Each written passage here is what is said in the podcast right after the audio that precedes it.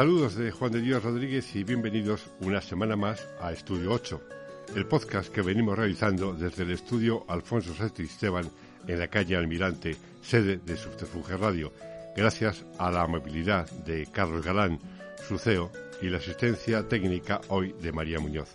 Ya sabes que tanto este podcast como el resto de audios los puedes escuchar en iVoox, en Apple Podcast, entrando en mi blog leyendaviva.blogspot.com y los perfiles de Facebook y de momento en Twitter, que subimos a la red todos los lunes, de momento también a mediodía. Realmente hay que decir que los tiempos de la información que han acompañado a nuestro invitado de hoy han sido extremadamente duros y complejos. Lo vamos a ver a lo largo de esta conversación con él. País Vasco, ETA, 11S, 11M, Guerra de Irak, Prestige, Tamayazo, 4 Televisión, la experiencia de la Secretaría de Estado de Comunicación y la pandemia del COVID vivida en Moncloa, realmente parece que los únicos años tranquilos para Miguel Ángel Oliver transcurrieron en la década de los 90. De todo ello vamos a hablar con un compañero y amigo con el que compartí varios años en la SED, desde 1998 hasta 2005, cuando Daniel Gabela se llevó a Iñaki Gabilondo y a él a cuatro. Saludos, Miguel Ángel. Hola, Juan de Dios, ¿qué tal? Hola, ¿qué tal? ¿Cómo estás? Pues muy bien y muy a gusto contigo. bueno. Y con todos los que nos escuchen. Vamos, en una de las últimas eh, aportaciones a la radio y al periodismo en general se produjo en el Gabinete de Estudios y Ciencias de la Comunicación de la SER y allí estaba Miguel Ángel Oliver Fernández, un madrileño nacido el 7 de noviembre de un no lejano, 1963. Buena fecha, buena, buena añada, ¿no? ¿Eh? Sí, sí, a mí me gusta mucho. El caso es que yo siempre me he considerado pequeño hasta que ya me he dado cuenta de que soy un, un viejales. Pero siempre he tenido un poco de síndrome de soy, soy el pequeño de, el, pequeño de la clase, porque al ser de noviembre, como los de noviembre, diciembre, eres el pequeño de la clase, eres el, el, último que llega a la fiesta. Fíjate que hubo una fiesta que fue precisamente la del gabinete que has comentado, y junto con Chevi Dorado, que era un, compañero que estuvo muchos años en Radio Sevilla, em, y en cargos de responsabilidad, tanto ante el micrófono que tal, él era el más pequeñito de todos, tenía unos meses menos que yo. Cuando llegamos a la radio, a la SER, como becarios de ese gabinete, teníamos ambos 19 años. Y la gente que tenía 26 años, por ejemplo, o 5 años más, Pepa Bueno, Begoña Arce, compartíamos esa hornada, esa añada del gabinete del año 83-84. A mí me parecía que eran unas privilegiadas porque habían vivido ah. de lleno, por ejemplo, la transición, las primeras elecciones, las elecciones de la, del 77, la del 78, de la Constitución. y yo pensaba que era el pequeño siempre y ese síndrome me ha acompañado toda mi vida. Todavía hoy soy el pequeño. Oye, ¿y qué Vamos a ver, vamos a recordar efectivamente aquel gabinete y aquella eh, larga lista de nombres, porque mm, tú has mencionado ya algunos, pero hay que recordar que el gabinete comienza el año 76-77. Eh, el primer, quiero recordar que el primero se llamaba Grifo Abierto y el tuyo, que fue el año 83-84, se llamaba Quedamos esta noche. Quedamos esta noche. Porque se emitía lo que grabábamos por la noche. Eh, ¿Se, emitía a las nueve, nueve y media o más tarde? Se emitía por FM. Y, por FM, se la FM Radio Madrid, sí. Y no nos escuchaba nadie, entiendo, y quedamos esta noche era pues una manera de decirle a alguien que estuviera por ahí en las ondas hercianas si quería tener un ratito con nosotros, unos jovenzuelos. De la serie La Caja de Madrid, La Caja de Madrid, entonces llamaba así, además, Gabinete de Estudios y Ciencias de, la, Comunicación, de la, cadena, SER, y, Caja. Madrid. En aquel gabinete mm, en el que tú entraste, ya estaba José Fernando Dicenta, bueno, seguía estando José Fernando Dicenta, el Abelino de los Porretas, era uno de los profesores. Ángel Carbajo era otro de ellos y estaba Carmen Pérez de Lama, me habías contado, sí. Pero se produjo una circunstancia dramática y es que Fernando Dicenta, que era en ese momento una celebridad, un hombre de una larga saga del teatro, de la literatura, de la, de la familia de los Dicenta. De la familia de Dicenta. Eh, pues era el director en ese momento, si no me equivoco, del cuadro de actores de Radio Madrid. Era Abelino, el archifamoso Abelino de la saga de los, los Porretas, y era el responsable del gabinete, el máximo responsable junto con Ángel Carbajo. Y Dicenta murió en enero del 84. Apenas le conocimos unos meses, pero fue una personalidad tan desbordante, era un cachondo mental. Murió con 54 años, yo soy más viejo ahora que, que, Dicenta, pero a mí me parecía un señor muy mayor, yo tenía 19. Me acuerdo que un día una de, de, nuestras compañeras que se quedó embarazada siendo también muy joven le dijo, si te doy un beso ahora, rompes aguas. es que digo, pero qué ocurrencia tan buena. rompes aguas y tal. Eh, era, era, un hombre desbordante y le dio un ataque cardíaco y falleció. Entonces vino eh, en los meses que nos condujeron hasta el final del gabinete, que finalizaba en verano, José Luis Peque, eh, con quien yo no coincidiera, mm, una celebridad de la vieja radio. Yo creo que un epígono de Bobby de Glané, de aquellos tiempos, años 50, 60, 70, para nosotros era una vieja celebridad. Pero quiero decir que me siento privilegiado porque de alguna manera conectó mi historia con la historia mm, reciente pero más antigua, De, la radio en España y de la serie. Era unir varias generaciones eh, bajo el aura del audio, de la radio, efectivamente. Totalmente. Pero eso es lo que tiene, yo creo, el mundo del trabajo, no solamente el mundo de la radio. Uno se siente mayor, se siente maduro cuando llega por fin a trabajar y comparte su café, comparte sus conversaciones, siendo el más jovencillo, que era mi caso, pero yo siempre fui un jovencillo, con los más, eh, con los más decanos, ¿no? De, ya fueran técnicos de sonido o conserjes, te encontrabas compartiendo esa mañana, por ejemplo, tomándome un orujo con Manuel Frasquet, ¿eh? cada mañana que salía decía, y tenía 28 años, digo, pero ¿qué hago yo tomándome un orujo con Manuel Frasquet, que era un viejo conocido en, Un técnico de las unidades móviles y demás, sí, sí, sí, sí efectivamente. O sea, te hace ser mayor cuando compartes tu vida con gente que te, te, enseña el camino recorrido y tú conectas y ves que va enlazándose una generación con otra. En relación con la radio, yo creo que somos unos románticos aunque creo que algunos sois más románticos que otros. Yo adoro la radio, pero no al punto en el que gente como tú, que sois, eh, no sé, la, memoria viva de la radio, gente como tú, como Ángeles Afuera, como Gorka Fumeta, sois, eh, en fin, los, los que vais manteniendo el recuerdo, la memoria, y la vais pasando a podcasts o a blogs o a libros. Es una maravilla lo vuestro. Estáis eternamente enamorados. Sí. Pero es verdad que siempre hemos disfrutado de una sensación de la radio por la intimidad que genera, por el ejercicio intelectual que supone, la escucha, no solamente la visión, como ocurre en la televisión, la otra gran parte de mi vida profesional. Y eso nos dota de un recuerdo y de una intensidad de los recuerdos y, por tanto, una está muy de moda la palabra romantización de ese recuerdo, que no sé si se corresponde exactamente con lo que fue, pero pervive en nosotros y es muy bonito. A mí te lo decía porque yo cuando escucho la radio eh, me enfado mucho, hablo con la radio, la insulto, digo, ¿cómo puedes decir eso? O sea, me refiero, lógicamente, al locutor, al Porque eres un purista. que en ese momento está. Serás, un purista.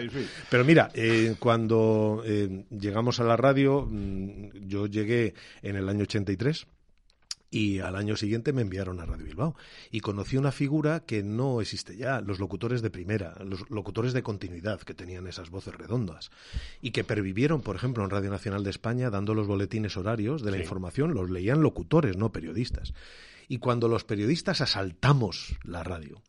Aquello fue un quebranto grande porque el sonido redondo de la radio, las voces bellísimas de la radio, no no pervivían en los periodistas. Los periodistas teníamos unas voces de aquella manera. A lo mejor unos la tienen mejor, otros peores. Esas voces no estaban privilegiadas, tenían otro sentido, tenían otro don, el don de la información.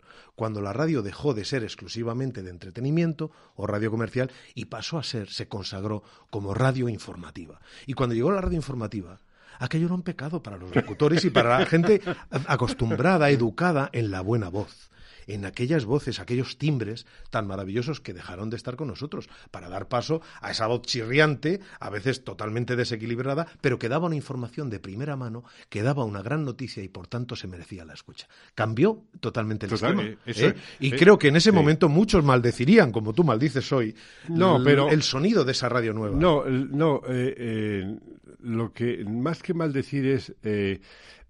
notas cómo se produce una agresión hasta al lenguaje radiofónico. Es decir, el lenguaje periodístico es uno eh, en la prensa, pero el lenguaje radiofónico televisivo son diferentes. Cada medio tiene su propio lenguaje. Entonces yo me refiero al lenguaje radiofónico. Ya estáis ahí en la fuente para vigilarnos. Ahí me, eh, por ahí, por ahí quería ir yo. Bueno, ese gabinete del que has hablado del año 83-84, ¿quiénes estabais? Cuéntame una relación así rápida, por, eh, porque algunos los has mencionado antes. Bueno, yo coincidí. ¿Has hablado de Pepa Bueno? Sí, coincidí con Pepa Bueno, una periodista que tenía mm, incluso relación familiar con con, gente que ya estaba en los medios de comunicación tiempo atrás y que luego desarrolló su carrera en, Antena 3. Begoña Arce, la eterna y grandísima corresponsal, para mí una referencia, en Londres, París y de nuevo en Londres. Estaba Hilario Pino, un, compañero estupendo, eh, del que me hice muy amigo en aquel tiempo y que luego, pues la distancia, yo me marché a Bilbao, pues generó la típica distancia entre las personas. Paco Grande, eh, otro de los hombres que consiguió tener una larga carrera profesional en televisión española, en los deportes, en fin, había un grupo de gente pues muy estimable. Entre otras cosas porque el gabinete era una cantera creada precisamente para abastecer de nuevas voces y nuevos talentos, si se puede llamar así, la vieja sintonía de la SER. Por tanto, estaba, estábamos llamados, quienes entrábamos ahí, a formar parte de un grupo privilegiado que luego se distribuía en distintas emisoras. Lo habitual era que durante nueve meses la beca, con un, en fin, un pequeño pecunio que ponía eh, también eh, Caja Madrid, pues, a sus becados les educara, les enseñaran gentes tan potentes como hemos dicho Dicenta o Carbajo, Carmen o Pecker, eh, y luego después nos enviaran a las emisoras. Éramos como los embajadores, nacidos en el centro y luego distribuidos en distintas emisoras de la SER. Una larguísima lista de redactores, de periodistas, hasta de directores de emisora se formaron en, en, aquellos, en aquellos gabinetes. A mí me mandaron a Bilbao. A ti te mandaron a Bilbao. Entonces, cuéntame, cuando un chaval de Madrid que tiene 20, años, 20 años, 20 años, se encuentra en Bilbao, estamos hablando del País Vasco en el año 84, 85. Eh, ¿Cómo vive Miguel Ángel Olivera aquello?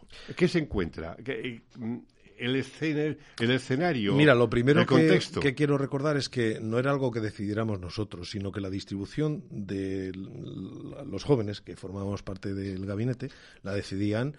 Fernando Vicenta falleció eh, a principios del 84, pero la decidía eh, fundamentalmente Ángel Carbajo.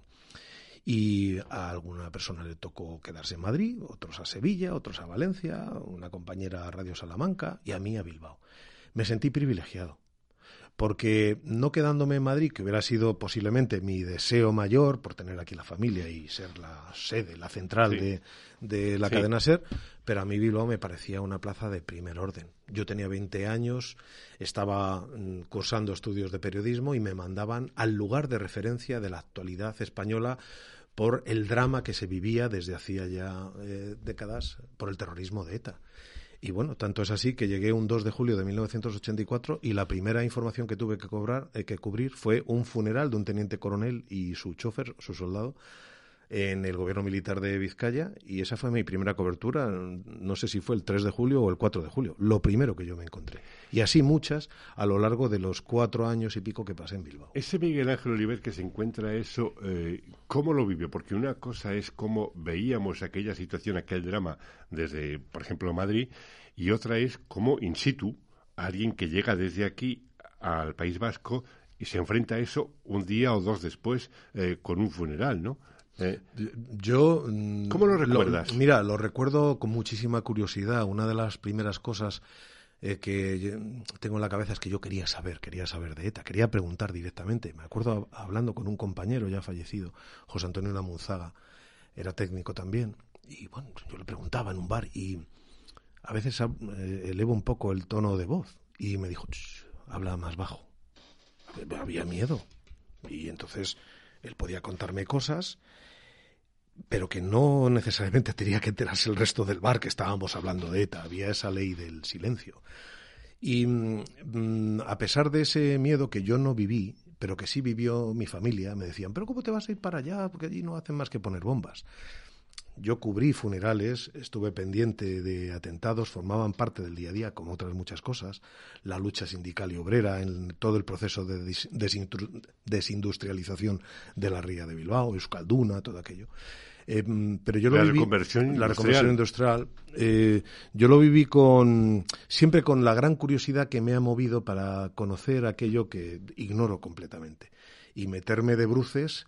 Eh, luego años más tarde, en otra experiencia que imagino que comentarás, como un ratoncillo se mete delante del queso para olerlo y no poder evitar darle un bocado, ¿no? Y para mí la realidad del País Vasco entonces era muy atractiva, trágicamente atractiva, como periodista era fundamental porque el hecho de que todos los días hubiera alguna información, si no era una tensión política, porque había un motivo claro de información, algo había dicho Arzayus, por ejemplo, que era el gran factotum político de aquel momento, o los de Herri Batasuna. Yo he estado en innumerables ruedas de prensa con gente que hoy no sé si eh, supondrá algo su recuerdo, pero Johnny Dígora, Chomi Ziluaga, Ichiara Isporúa, Chema Montero, Tasi Orquicia, todos esos era la gente a la que yo iba a cubrir sus ruedas de prensa. Aquello me parecía un elemento informativo de primera magnitud.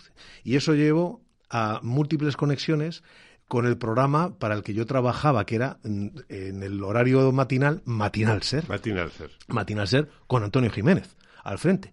Teníamos una ronda de temperaturas en la que siempre había una conexión con las cabeceras, en Radio Bilbao, en el País Vasco, Miguel Ángel Oliver, yo daba la temperatura y tal, pero siempre había además alguna otra información que hizo que yo mantuviera siempre un cordón umbilical directo e importante con la redacción central. Siempre me sentí partícipe del, de la cadena ser a través de sus principales emisoras, que no puedo negar que eran las principales cabeceras, Bilbao, eh, Barcelona, eh, Valencia, Sevilla, Sevilla.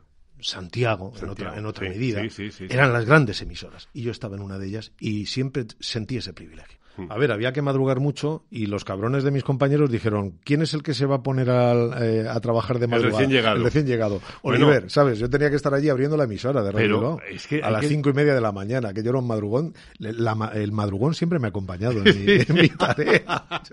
Pero Oye, fíjate, estás hablando de eso y estoy recordando, claro, es que eh, son... eh, cuando hablabas de esos años, cuatro años que estuviste en el País Vasco, aparte de ETA, viviste la ruptura dentro del nacionalismo vasco entre dos partidos, el PNV y a Cartasuna. Luego, cómo se coaligaron para gobernar. eh, cómo llegó a... Por un personaje principal, Carlos Garecochea. Luis Garricochea, claro. Y la asamblea que mantuvieron en Artea, si no me equivoco, que fue la que certificó el- la división de- del nacionalismo Del vasco, vasco, sí. y que de alguna manera fue preparando el, el acceso al poder años más tarde de un primer lendakari socialista, en- rompiendo la hegemonía nacionalista que durante años había mantenido el, el PNV. ¿no? Fue, fue un proceso político muy importante, pero siempre trufado por el, el drama del, del terrorismo. Y algún otro acontecimiento que fue de una gran magnitud, como por ejemplo el accidente aéreo del Monte Oiz, eh, que, que Por ocurrió ejemplo, murió en febrero un ministro de, Franco, Sí. eh, López Bravo. López Bravo iba allí, eran, pues no sé, quiero pensar, eran como 147 personas las que viajaban, incluida la tripulación, y, y aquello fue tremendo. Yo estaba en el matinal, estaba aquella mañana de locutor Monchu Raburu, si no recuerdo mal, y lo que ocurrió es que teníamos un compañero, Pedro Marquina, que trabajaba también en, en Sondica, en el ayuntamiento, eh, perdona, en el En aeropuerto. el aeropuerto. Y entonces a las nueve de la mañana, pues esto fue muy temprano, cuando llegaba el primer avión y aterrizaba, nos dijo, ha pasado algo, ha desaparecido del radar un, un avión.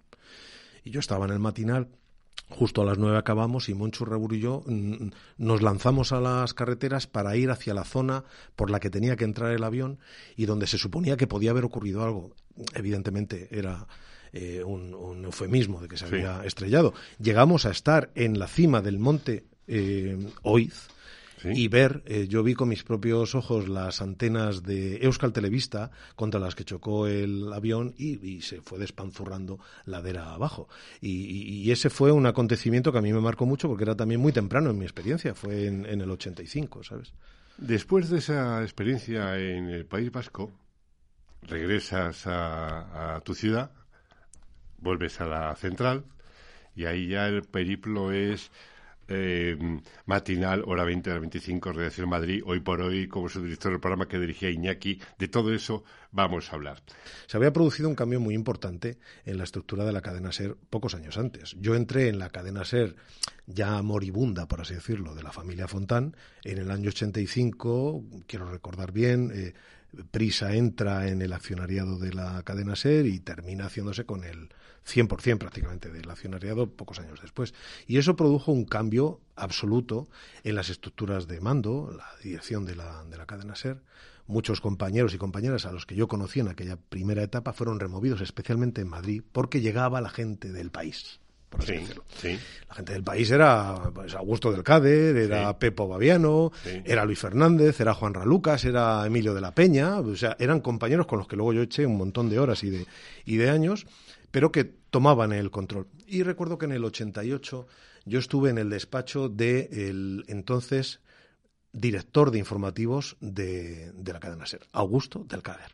En el despacho todavía de la segunda planta, un despacho allí en la esquina, cerca de los cuartos de baño, que de verdad, si quieren ustedes imaginar ahora una imagen sugerente de un periodista metido entre humo, en su despacho con una lámpara de foco enfocando sobre el centro de la mesa, todo lo demás a oscuras. Ese era Augusto del Cáder y ese, y ese es el, espacio tenebroso en el que yo eh, eh, entré una tarde para decirle y hablar con él que quería venirme a Madrid. Y oye, lo conseguí, pero me dio miedo, ¿eh? Em, me dio un poco de miedo. Y, y entonces Augusto eh, sí que me, me, dijo, nos gustaría que te vinieras. Había una renovación. Y, yo, pues, eh, a finales de ese año, me vine para Madrid porque se ponía en marcha el proyecto de un nuevo matinal ser con José Antonio Marcos al frente. ¿Y ese proyecto era y, fue? y, después del verano yo llegué a, ese proyecto eh, con otra compañera maravillosa que admiro tanto, que es Almudenariza, por ejemplo, entre otras personas que formaban parte de aquel equipillo. Éramos muy jóvenes, pues teníamos 25 años. Te voy a contar, a ver si lo consigo hacer eh, eh, interesante y rápido. Em, todavía estábamos en la segunda planta. Se estaban construyendo ya los nuevos estudios en la novena, octava novena, que a mí me parecía, porque los vi en obras, un platillo volante. O sea, el tío era, era la leche. Pero qué estudios íbamos a tener en la cadena SER cuando estábamos acostumbrados, yo en Bilbao y también en Madrid, a trabajar con herramientas, con instalaciones que eran de los años 40. Una radio casera eran de los años 40. Cuéntame cómo pasó, pues así trabajábamos. Yo comencé a, trabajar con una máquina Underwood, esas de, hierro, sí, sí, forjado. Allí en Bilbao era mi máquina, claro, claro, claro. Tenía los dedos más fuertes que Sopán. O sea, era tremendo. Bueno, pues entonces eh, comenzamos a trabajar eh, José Antonio Marcos al frente, y José Antonio Marcos al frente duró seis meses, porque el hombre no era capaz de dormir, tenía un problema gordísimo. le alteró de tal manera su metabolismo que eh, Marcos, que se acaba de jubilar, eh, poco menos que renunció para la primavera del año 89. Y entonces un señor que se llama Luis Rodríguez Olivares, que es más histórico que José Antonio Marcos, se hizo cargo del matinal, del matinal ser, en aquel momento. Un Luis Rodríguez Olivares que próximamente estará aquí. Luis Rodríguez Olivares se pone al frente de Matinal Ser y llega el verano y yo me he echado una novia que es otra gabinetera que se llama Charo González y que trabajó en, la radio, en Radio Madrid, durante unos cuantos años. Y estando de vacaciones, las primeras vacaciones que yo me hago con mi novia, que nos vamos a Tenerife, se pone malo Luis Rodríguez Olivares. Tuvo algún pequeño problema arrítmico o algo así me llaman urgentemente. En ese momento, por algún motivo, ni podía Almodenariza, Luis Rodríguez Olivares estaba también cao. Que me venga urgentemente porque tengo que sustituir a Luis Rodríguez Olivares. Te puedes imaginar. O sea, qué bajada de rollo más grande.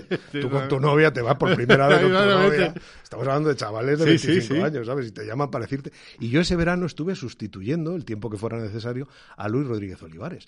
Y entonces, mm, pues eso a mí, mm, yo creo que me inició en el camino de la presentación o alguien quedó un poco con esa con esa eh, mosca detrás de la oreja y al año siguiente me propusieron pasar al fin de semana, al matinal, a mm, dirigir o presentar Matinal Ser fin, de, semana, aprovechando esta circunstancia que al principio sentí odiosa y que luego ya he asimilado en mi vida, que es que compaginaba la mili con la radio. Y la manera de compaginarlo era estar en el fin de semana. Mi mujer me decía, anda, que menudo, menuda ganga he comprado, te queda por hacer todo, la mil y demás, y, ese año nos casamos. Por eso te digo que sería más tranquilo en lo, en lo profesional, pero en lo personal fue una auténtica eh, eh, revolución. sí, efectivamente.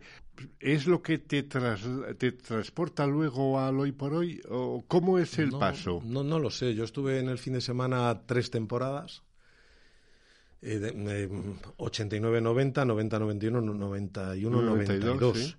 Y en la 92, 93 eh, yo dejo el fin de semana o me cambian a Redacción Madrid, al equipo de Carmelo Encinas.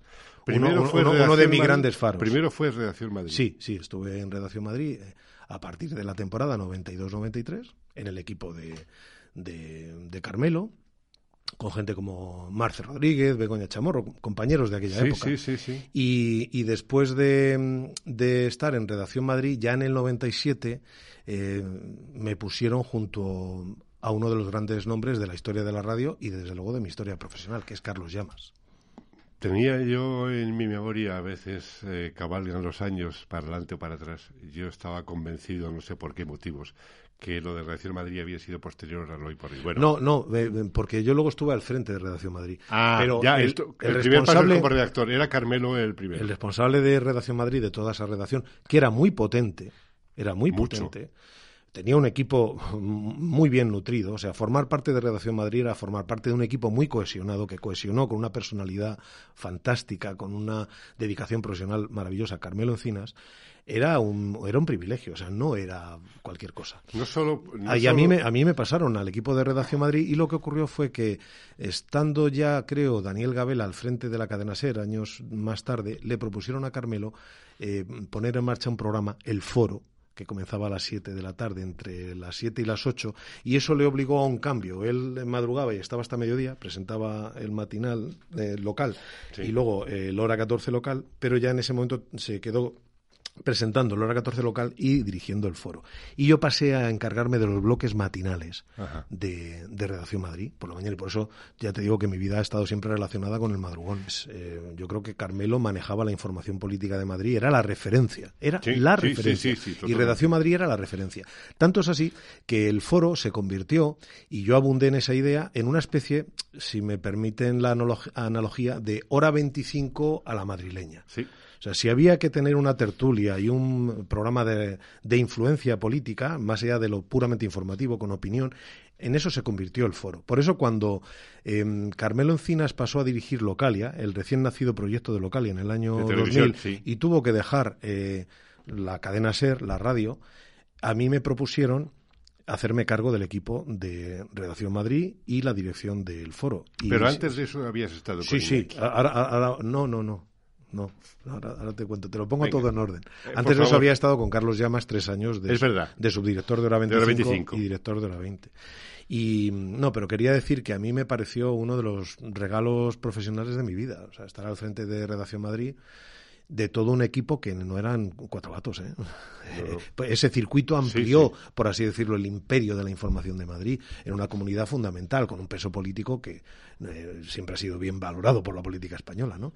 Entonces, esa fue la etapa en la que yo estuve al frente de Redacción Madrid hasta el tamallazo, prácticamente, que esa es otra etapa. Pero por ordenar las cosas, estuve en Redacción Madrid a las órdenes de Carmelo Encinas hasta el 97. En el 97, eh, me, en fin, me, me propusieron ser el subdirector de Hora 25 con Carlos Llamas y director de Hora 20, que era un programa informativo que formaba parte del engranaje de Hora 25, que en ocasiones ha estado desglosado de Hora 25 con programación intermedia, que otras veces ha, formado toda una unidad, eh, desde las 8 hasta las 12 que acaba Hora 25, y que era mucho más breve, eran 20, 25 minutos de información, y a mí me hizo sentir el, eh, importante aquello, estando y compartiendo el tiempo con Carlos Llamas. Con Carlos Llamas. Es que eh, quiero detenerme ahí un rato porque eh, nunca ha sido bien ponderado. Yo creo, en su momento sí, pero fíjate, hace pocas semanas.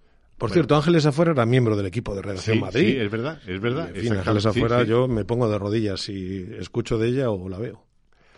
Pues volviendo con Carlos Llamas, y suscribo lo que has dicho de Ángeles afuera, porque además es colega, amiga, compañera y está por encima eh, y al margen de cualquier actividad profesional. Eh, lo de Carlos Llamas, fíjate, a mí me dolió mucho que hace unas semanas, aunque esto va a quedar en el aire, vete a saber eh, hasta cuándo se pueda estar escuchando, pero por ejemplo, cuando se cumplían 15 años de la desaparición de Carlos Llamas, yo hice un, un recuerdo, un podcast recordando, rememorando eh, su figura y su trabajo y sobre todo pues mm, aquel último año eh, que el cáncer nos dejó sin él, ¿no? Y me dolió enormemente que no se hiciera eco casi nadie del 15 aniversario de la desaparición de uno de los más grandes profesionales que ha dado la radio y la información de este país. Bueno, yo en, en las redes sociales sí lo vi. Sí, eh, sí. Me hice eco de, del eco del recuerdo de Carlos Llamas. Carlos Llamas murió en 2007. El 4, el 4, de octubre. Yo compartí con él en 1997-2000. Previamente él eh, había eh, tenido como su director a Javier del Pino, otro compañero maravilloso, que mm, posteriormente se fue de corresponsal a Washington, donde marcó una época, estuvo 13 o 14 años. La marcó entonces y la está marcando ahora sí, de semana, vamos. Con, con Javier, que son dos días, es, es, un hombre para la historia de la radio, desde luego, Javier. Pero Carlos Llamas tenía un halo especial. Yo a Carlos Llamas le conocí cuando hacía los boletines de la mañana en esa radio a la que yo llegaba, en Radio Madrid, y a la que venían todos los de Radio El País. Pero quiero recordarte que Carlos Llamas es del gabinete. Sí, empezó en el gabinete, También, se fue a Radio El País y volvió a la SER. De una, mezcla ahí de, sangres, ¿no? Profesionales. Y, Carlos Llamas, eh, sobre todo, eh, yo lo que creo haber recibido como herencia de Carlos Llamas es eh, una manera de entender la vida, de ser pasota. Él cuando iba a un restaurante no pedía una lubina o una dorada, pedía un pez.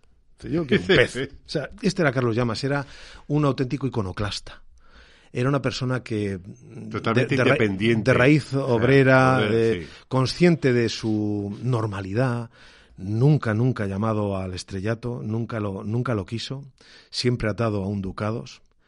Eh, no sé, me, me, me enseñó, me gustaría pensar que me enseñó mayores límites de flexibilidad en la manera de comprender eh, su profesión, de valorarla en lo justo, sin darle una aureola tan grande como a veces estamos acostumbrados a hacer de nosotros mismos, ¿no? Y, y siendo una persona normal a pesar de ser reconocido siempre como un referente agrandado, agigantado con el paso de los años y sobre todo a partir de su fallecimiento, ¿no? Todavía más. Pero hay que recordar que es que él estuvo, si no recuerdo más, desde el 93 hasta 2007 al frente de Hora 25. Decía de Javier del Pino, es que ha sido el director de Hora 25, un programa histórico más longevo Totalmente. de todas las direcciones de Hora 25, por donde Vaya, que lo puso en marcha Martín Ferrán, Iñaki Gabilondo, Fermín Bocos, Manuel Antonio Rico, me salen los nombres así. de, sí, eh, eh, Manuel Campo Vidal, Carlos Llamas. Y Carlos Llamas era como si el mundo solo entendiera que una persona podía ser la directora de ese programa histórico. Carlos Llamas. Y yo Gavilanes. tuve la Gavilanes, tuve la fortuna de servir en su cuadrilla. Y después de servir esa cuadrilla y pasar por la redacción de Madrid, se produce lo del hoy por hoy. A Redacción Madrid, Oliver, porque se ha marchado Carlos, este, eh, Carmelo, Encinas y entonces tú ya estuviste con él y dejas la subdirección de hora 25 y, y de encargarte de hora 20 y pasas a Redacción Madrid. Bueno, pues fantástico. Entonces esto es en el año 2000, yo creo, ¿no? Sí. Esto es en el año 2000 o 99-2000 y mm, fíjate que ocurre una cosa. Llevaba ya muchos años siendo la segunda voz de Iñaki Gabilondo, Chema García Lastra. Como cinco años, pero por algún motivo lo dejó. Había estado también Velasco, habían estado otras voces que habían pasado sin tener del todo fijada la, la, la, la, figura del cover, de la segunda voz. Yo has dicho antes subdirector, yo nunca llegué a tener, digamos, esa asignación. Bueno, también es verdad. Era la segunda voz. Era la segunda voz, sí. De Iñaki Gabilondo. Cuando él no estaba, yo estaba te voy a contar una anécdota fantástica. La primera, que la primera en la frente, como, como se suele decir. La primera vez que a mí me encargan sustituir a Iñaki Gabilondo es en la Semana Santa del año 2000. 2000. Del año 2000. Y eh, eh, previamente yo me había marchado eh, con, con, Charo, con, con, mi mujer, de viaje a Egipto. Y regresamos de Egipto y todo fantástico. Y yo me emocioné mucho eh, en las semanas anteriores cuando me habían dicho Daniel Gabela que querían que me ocupara de esa de, esa sustitución de Iñaki. Fíjate a mí me pareció un salto adelante. Bueno pues me quedo sin voz. Me quedo sin voz la misma mañana en la que tengo que ir a sustituir a Iñaki Gabilondo. Por primera vez en mi vida. Iñaki Gabilondo para mí era es y será un dios. No, no lo digo con otras palabras. Y entonces eh, me meto en el cuarto de baño, desesperado, sudando, porque no, no me salía la voz, una disfonía total. Y es La Fuente me ve y, pero Oli, pero puedes hablar, pero no, es imposible. Y, son las... La, ¡Qué horror! Ahora, mm, pues no sé, sería un poquito antes de las 7 de la mañana, llama Iñaki Gabilondo por teléfono, que tenía ya las maletas hechas para marcharse de viaje de, de, Semana Santa con su mujer, con Lola, a, a Túnez y tuvieron que suspender las vacaciones. yo me moría de vergüenza, pero es que me quedé cao y esa fue la entrada. Y yo pensé, se ha arruinado mi carrera eh, radiofónica. tenía un sentimiento de, vergüenza y de inutilidad en ese momento. Pero bueno, aguantaron eh, la vela y ya en el verano pude sustituir, porque las sustituciones de los grandes nombres de la SER se hacían siempre en los periodos en los que no estaban ellos por vacaciones. Semana Santa, Navidad y especialmente el verano, que se hacía un verano largo en el que durante casi dos meses te ponías al frente del gran coche de la Fórmula 1 de la radio. Hoy por hoy. Ahí es nada. Yo tengo una imagen mm, es una anécdota curiosa, pero viene al pelo de lo que estás contando. Y es que de vez en cuando el gabinete de prensa, el gabinete de comunicación de la SER estaba pegado al estudio de cadena. Y entonces yo recuerdo, tengo una imagen de, de Miguel Ángel Oliver y las puertas. Y voy a explicar la primera puerta. La segunda después. Verano, se abre la puerta del gabinete y Miguel Ángel Oliver se asoma y dice, soy Miguel Ángel Oliver, hago hoy por hoy, hola y cerraba la puerta. Porque todas las cuñas de los que sustituíais a los titulares no se hacía como hoy en día. Está José Luis Astre, eh, hoy por hoy con José Luis Astre, hoy por hoy con Ángeles Barceló. Entonces eh, se hacía hoy por hoy pues no se, no se resaltaba el nombre del que estaba sustituyendo. Sí, pero hay que ser consciente de que éramos eh, los segundos y, de ahí quizá pues salieran eh, grandes estirpes de radiofonistas, siempre ha ocurrido así. Pero yo sentía tal veneración por Iñaki Gabilondo que comprendía eso, no era una veneración mía, es la veneración que creo que todo el, grupo de la cadena SER anterior y y, durante el tiempo de prisa ha sentido por una persona que ha definido eh, ha, convertido en realidad todos los sueños de quienes amamos la radio. Iñaki Gabilondo es la máxima expresión del radiofonista desde mi punto de vista. La cabeza, la voz, eh, lo tenía todo lo tenía todo. Entonces, era bastante frecuente que efectivamente no existiera una identificación de quien estaba eh, a los mandos como un mero sustituto. Y yo así lo asumí. Pero éramos nosotros los que teníamos que decir cuando, hola, buenos días, les habla Miguel Ángel Oliver. Pues no había una cuña que lo identificara. Es como que la cadena se te ponía en tu sitio. Chico, tú aquí no eres nadie. Aquí el que importa es Iñaki. Y digo, pues, pues claro, lógico. Iñaki o Carlos Llamas o el que fuera, ¿no? Hablaba de dos puertas. La otra puerta se produce en el año, en, eh, con el tamañazo. Y era el 2003. 2003. Estamos el primer día 4 o 5 de junio, se acababa de se estaba constituyendo la Asamblea de la Comunidad de Madrid y después de las elecciones que se habían producido en mayo, y estábamos, con eso de las obras, estábamos ya en, la novena planta, en una sala pequeñita, porque estaban haciendo las obras de la redacción, en una sala pequeñita al lado del despacho de Antonio García Ferreras, entonces director de la SER, que había ocupado Daniel Gabela, y preparando la papela de mediodía con José Antonio Marcos, la reunión de la mañana, ¿no? Y a eso de las once menos veinte, se abre una puerta, se abre la puerta y asoma la cabeza de Miguel Ángel Oliver diciendo algo así como mm, lo tengo escrito. No sé qué trascendencia puede tener, pero la sesión constitutiva de la Asamblea de Madrid aún no ha empezado a celebrarse porque no aparecen un par de diputados del PSOE.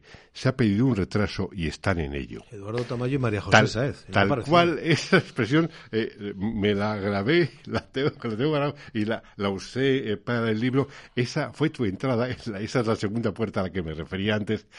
Bueno, más o menos la información mm, todo, eh, se conoce, algunos eh, la recuerdan, pero ¿cómo vivió Miguel Ángel Oliver el tamallazo? Bueno, era la sesión en la que Rafael Simancas tendría que haberse convertido en presidente de la Comunidad de Madrid. Y le faltaron dos votos, dos votos de los suyos. Eduardo Tamayo y María José Sáez. Y mm, yo tenía muy buen contacto mm, por la propia dirección del foro y mi papel al frente de Redacción Madrid con todos los gabinetes de prensa y con los principales líderes políticos de ese momento. Rafael Simancas tuvo una muy buena relación con él precedida por un elemento inquietante en la historia de la cadena SER, que es la historia de la ciudad deportiva de los rascacielos. Lo dejo ahí por si quieres eh, coger ese hilo. Pero el caso es que en, en aquella jornada Rafael Simancas iba a convertirse eh, con el apoyo de Izquierda Unida, eh, por una mayoría exigua, en eh, presidente de la Comunidad de Madrid. Y desaparece. Ha llegado a un acuerdo, efectivamente, con Izquierda Unida, el Partido Socialista, por un escaño. Por un escaño. Entonces faltan dos, dos votos socialistas, no aparecen, estarán en el servicio. Yo estoy hablando con la responsable de, de prensa del Partido Socialista de Madrid la FSM entonces, ¿qué pasaba? ¿No? ¿Algo ocurre? No, no, llegan ahora mismo y ya nos damos cuenta de que hay gato encerrado y que estos dos diputados han traicionado a Rafael Simancas. Y a partir de ese momento se puso en marcha eh, pues toda una labor de investigación que no culminó nunca, porque nunca hemos llegado a saber qué es lo que, qué es lo que realmente movió a, a, estas personas, si fueron inducidas por los agentes más conservadores, por el poder económico, por los señores del puro, ¿no? O fueron ellos mismos en su ambición desmedida, eh, eh, conducidos por lo que consideraban una propia traición a sus deseos. Eduardo Tamayo tenía ciertas aspiraciones, pero también había algunas dudas dentro del grupo socialista sobre su decencia eh, y, su, y su, su, manera de desempeñarse en un puesto que creo que era el que quería, aspiraba a consejero de medio ambiente, porque podía gobernar de alguna manera la ordenación del territorio y demás. nunca terminé de saber si había sido una traición pura desde las propias filas del socialismo o una traición inducida desde las filas aledañas al Partido Popular. Lo cierto es que aquello desencadenó una crisis política importante en Madrid con repercusiones nacionales y ese fue el momento en el que yo fui inicialmente consciente de que algo grave político con gran trascendencia había ocurrido, pero solamente estábamos al comienzo. Pensábamos que estarían en el servicio y que se les había ido la mano en, eh, con la cisterna, pero fíjate a lo que nos desembocó aquella situación. Políticamente hablando, eso. Repetición de elecciones. Llegó hasta octubre con repetición de elecciones y es que Esperanza Aguirre ganó. Esperanza Aguirre ganó con una mayoría eh, ya en ese momento abrumadora. Eh, el todopoderoso hasta ese momento presidente de la comunidad, Alberto Ruiz Gallardón, y alcalde al mismo tiempo, estuvo al frente de la comunidad y al frente de la alcaldía durante un tiempo de transición, una situación absolutamente extraña en la política nacional y que entonces, como antes y después, ha marcado a Madrid como un centro mm, gravitacional, de un peso gravitacional en la política nacional. Como diría Rejón, un, eh, núcleo irradiador. no quiero eh, dejar el hilo de lo que has eh, expuesto someramente y quiero aceptar el reto de que ¿Hasta qué punto nos puedes contar aquello de la ciudad deportiva del Madrid, eh, Simancas, eh, Florentino Pérez, eh, aquella reconversión que hubo, demandas, hubo querellas por parte de los vecinos de la zona norte de no Madrid? No oculte entonces y no oculto ahora que aquello me pareció una cacicada monumental. Soy madridista desde que soy pequeño. O sea que no, no, no es un problema de los colores del Madrid y tal. Pero Florentino Pérez yo creo que dio en ese momento el salto al club que hoy conocemos, a su proyección internacional y a la, en fin, al fichaje de Figo, eh, gracias a los enormes beneficios que le produjo el que pudiera disponer de un suelo que era un suelo de los madrileños. O sea, el, sueño de el, suelo de los madrileños de la ciudad deportiva, que 50 años antes había sido mm, dotado para el uso eh, de las instalaciones por parte del Real Madrid, eh, por una decisión política, en esa especie de, en fin, de, de, mezcla y de contubernio político deportivo entre las autoridades madrileñas y, en este caso, el gran club de referencia español junto al Barça y de Madrid, por supuesto, el Real Madrid, pues se convirtió en una operación económica financiera descomunal. Y hubo una gran división en las filas del PSOE. Rafael Simancas y mm, su que aspiraba a ser presidente y su antecesor en la presidencia, Joaquín Leguina, estaban completamente en contra de esa operación. Les parecía una cacicada. Pero había otra gente, Alfredo Pérez Rubalcaba y Jaime Elisabetsky, que eran uña y carne y que eran también muy madridistas, estaban claramente a favor. Eso dividió mucho la familia socialista, pero Simancas era el hombre llamado a ser el presidente de la Comunidad de Madrid quien podría revertir esa operación o al menos eh, generar ciertas complicaciones. Yo le di mucho pábulo a Rafael Simancas en, en el foro. En aquella y, situación. Y sin embargo, en aquella situación encontré grandes hostilidades por parte de la dirección de la cadena SER para que Simancas tuviera hueco y voz en, en, en la cadena SER. Mm, eso me llevó a fraguar con Rafael Simancas una relación más personal, porque creía que de alguna forma los poderes económicos estaban mm, capilarizándose también en nuestras estructuras directivas y, y, estaban amparando una operación que a mí claramente me parecía me parecía mal. Pues una vez expuesto ese hilo que, al que tú me has retado, ahora yo te lo traslado a ti en el sentido de, ¿no sería bueno que se escribiera algo sobre aquello? ¿Un libro? Bueno, imagino que se habrá escrito, no lo sé. Imagino que se habrá escrito. A mí me pareció un momento muy interesante donde muy importante y muy donde se definieron, fíjate que, mm, porque te estoy hablando de una operación que debe ser pues de principios de los años 2000, no, no encajo sí, bien ahora sí, cuando sí. se produce. De hecho, y yo ya estaba al frente de, de Redacción Madrid y también eh, comencé a colaborar en Localia, a las órdenes de Carmelo Encinas como director, con un programa de debate, luego se llamó Voz y Voto, en el que mi primer invitado, ¿sabes quién fue? Florentino Pérez.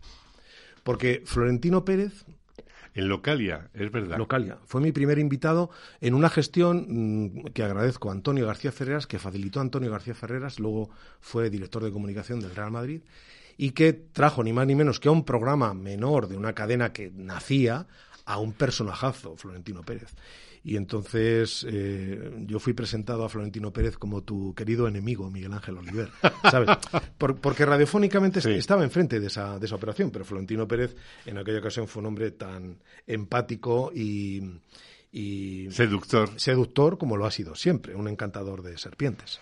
Eh, cerrando el capítulo de la época de Madrid, quiero dar dos nombres que, que no quiero que se pierdan. Felipe Serrano y Mar Ruiz. Uh -huh. eh, formaban parte de tu equipo y bueno, yo tengo una cierta veneración por ellos porque contigo hicieron un trabajo maravilloso en aquella redacción. Yo con ellos. Mar Ruiz eh, fue mi compañera durante años en Los Madrugones, una mujer trabajadora incansable, infatigable, eh, una joven eh, periodista, yo creo que le saco como nueve años, a la que he perdido la pista eh, últimamente y que eh, deseo allá donde esté que, que, le vaya lo mejor posible porque en mi recuerdo la verdad es que guardo un lugar de oro para, para Mar. Y Felipe Serrano, que era un hombre que había pertenecido a Antena 3 Radio y que llegó a la SER con el desembarco, tras el 92, de, de buena parte de la redacción de Antena 3. Sí. Eh, por ejemplo, no sé, Nieves Goicochea también. Sí, sí, Eran gentes que venían de Antena 3 Radio que se fusionaron y terminaron pues metabolizándose con, con el aire, con la personalidad de la cadena SER. Es un eh, profesional maravilloso, una, una persona estupenda. Los, los, mejores calificativos que pudiera tener para una persona lo son para Felipe Serrano, con el que he tenido el gusto de poder trabajar recientemente en la Secretaría de Estado de Comunicación durante el tiempo que he estado allí, porque ha sido uno de los asesores míos de la Secretaría de Estado de Comunicación. Pero en aquel momento era un pilar fundamental de Redacción Madrid y fue una persona con una lealtad, con un denuedo en el trabajo que, sinceramente, me parece un ejemplo para cualquiera. Ahora hablaremos de ese, de ese proceso, de ese momento de la Moncloa. Yo recuerdo que en el verano del 2005 se produce el relevo en por Hoy con la salida de Iñaki de la SER en dirección a 4. Tú sigues el mismo camino. Tu última intervención en la SER se produce en ese verano y tienes que cubrir los atentados de Londres desde la central porque Iñaki está volando de regreso de Singapur.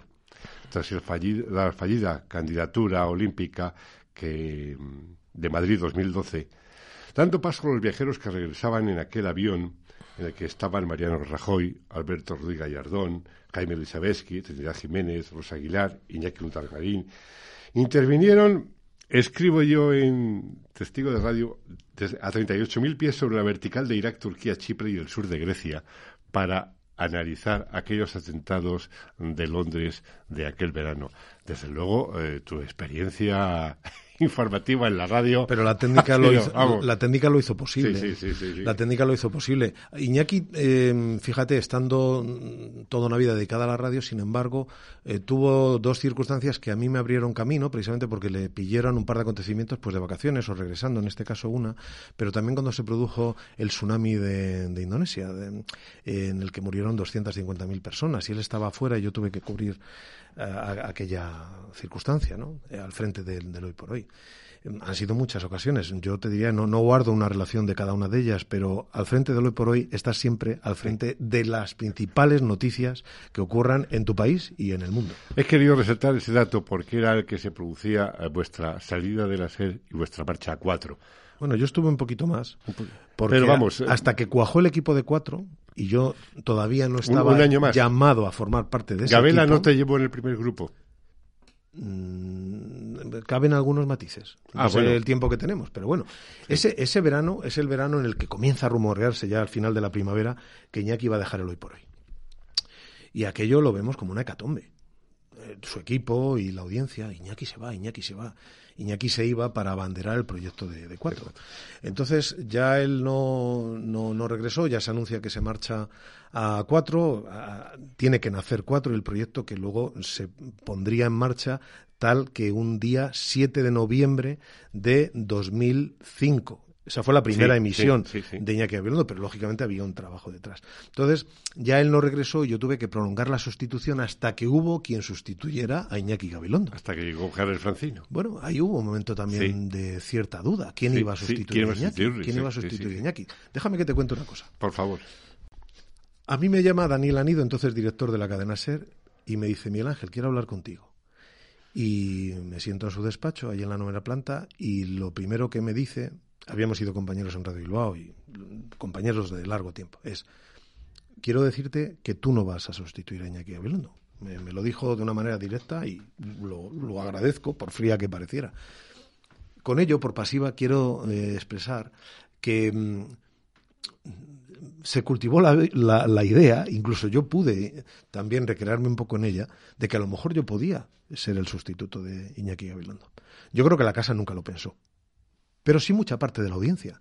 Estaban haciendo Twitter entonces, o, poco después. Sí. A la cadena SER llegaron cientos de mensajes, cientos de eh, correos electrónicos, eh, diciendo que yo tenía que ser la persona que sustituiría a Yankee Gabilondo. Yo creo que se hizo un poco eco de eso la dirección, que tenía otras ideas, seguramente, y ese fue el motivo que llevó a, Daniel Anido a decirme de una manera clara, eh, directa, que yo no iba a ser el sustituto de Yankee Gabilondo, y le pregunté, ¿y entonces quién? Y me dijo, que no salga de aquí, Carlos Francino. Y yo dije, ¿y ese quién es? Es que no tenía ni idea de quién era Carlos Francino. Luego dije, ah, sí. de Canal Plus. Canal Plus. Ah, de Canal Plus, sí, como... Ah, y recordé una tontería muy grande. Es que decía, uno que siempre me dio la impresión de que le quedaban las chaquetas grandes. Y no es que le quedaran las chaquetas grandes, es que en aquel tiempo las chaquetas de los hombres llevaban hombreras y eran descomunales. Yo, también las mías, pero a mí me da la impresión de que le quedaban las chaquetas grandes. Y es un tiazo de un 85 que tiene un cuerpo y una percha fantástico.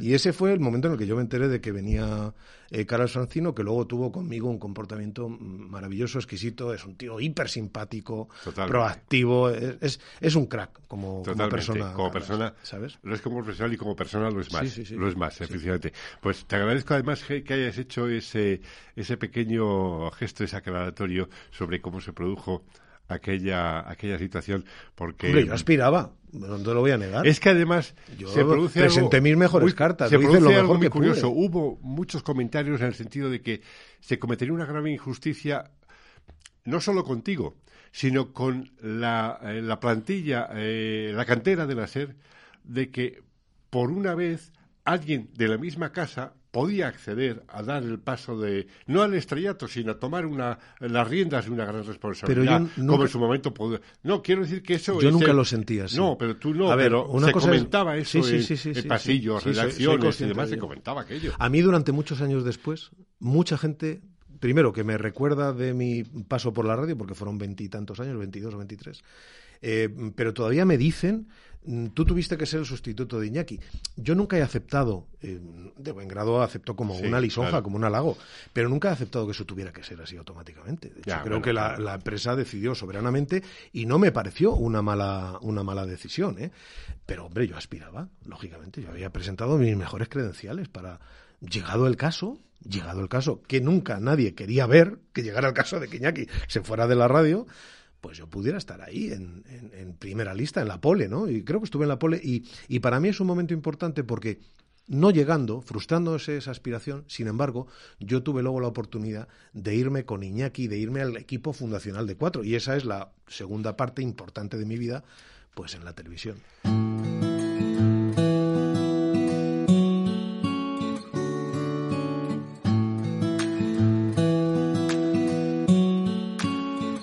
Debido a la extensa duración de la conversación con Miguel Ángel Oliver, he decidido dividir en dos partes la entrevista, haciendo que la primera recorriera sus inicios en el gabinete, la corresponsalía en el País Vasco, su regreso a Madrid, la programación local, el tamallazo y las sustituciones a Iñaki Gabilondo hasta llegar a cuatro. La segunda parte será la próxima semana y nos llevarán a la nueva televisión, a cuatro, siempre con Iñaki, y ambos de la mano de Daniel Gabela. Y de allí y los informativos de la nueva cadena hasta llegar a lo que él llama el lado oscuro del periodismo, el poder. Pero eso será la próxima semana.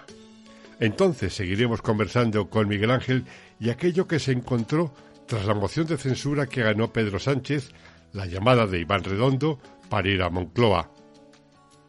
Y lo que vino después. La pandemia. Te espero aquí, como siempre, en Estudio 8, que puedes escuchar a través del blog leyendaviva.blogspot.com, iVoox, Apple Podcast y mis perfiles de Facebook y Twitter. Fuerte abrazo y saludos cordiales de Juan de Dios Rodríguez. Te espero la próxima semana en la segunda parte de la conversación con Miguel Ángel Oliver. Nos oímos.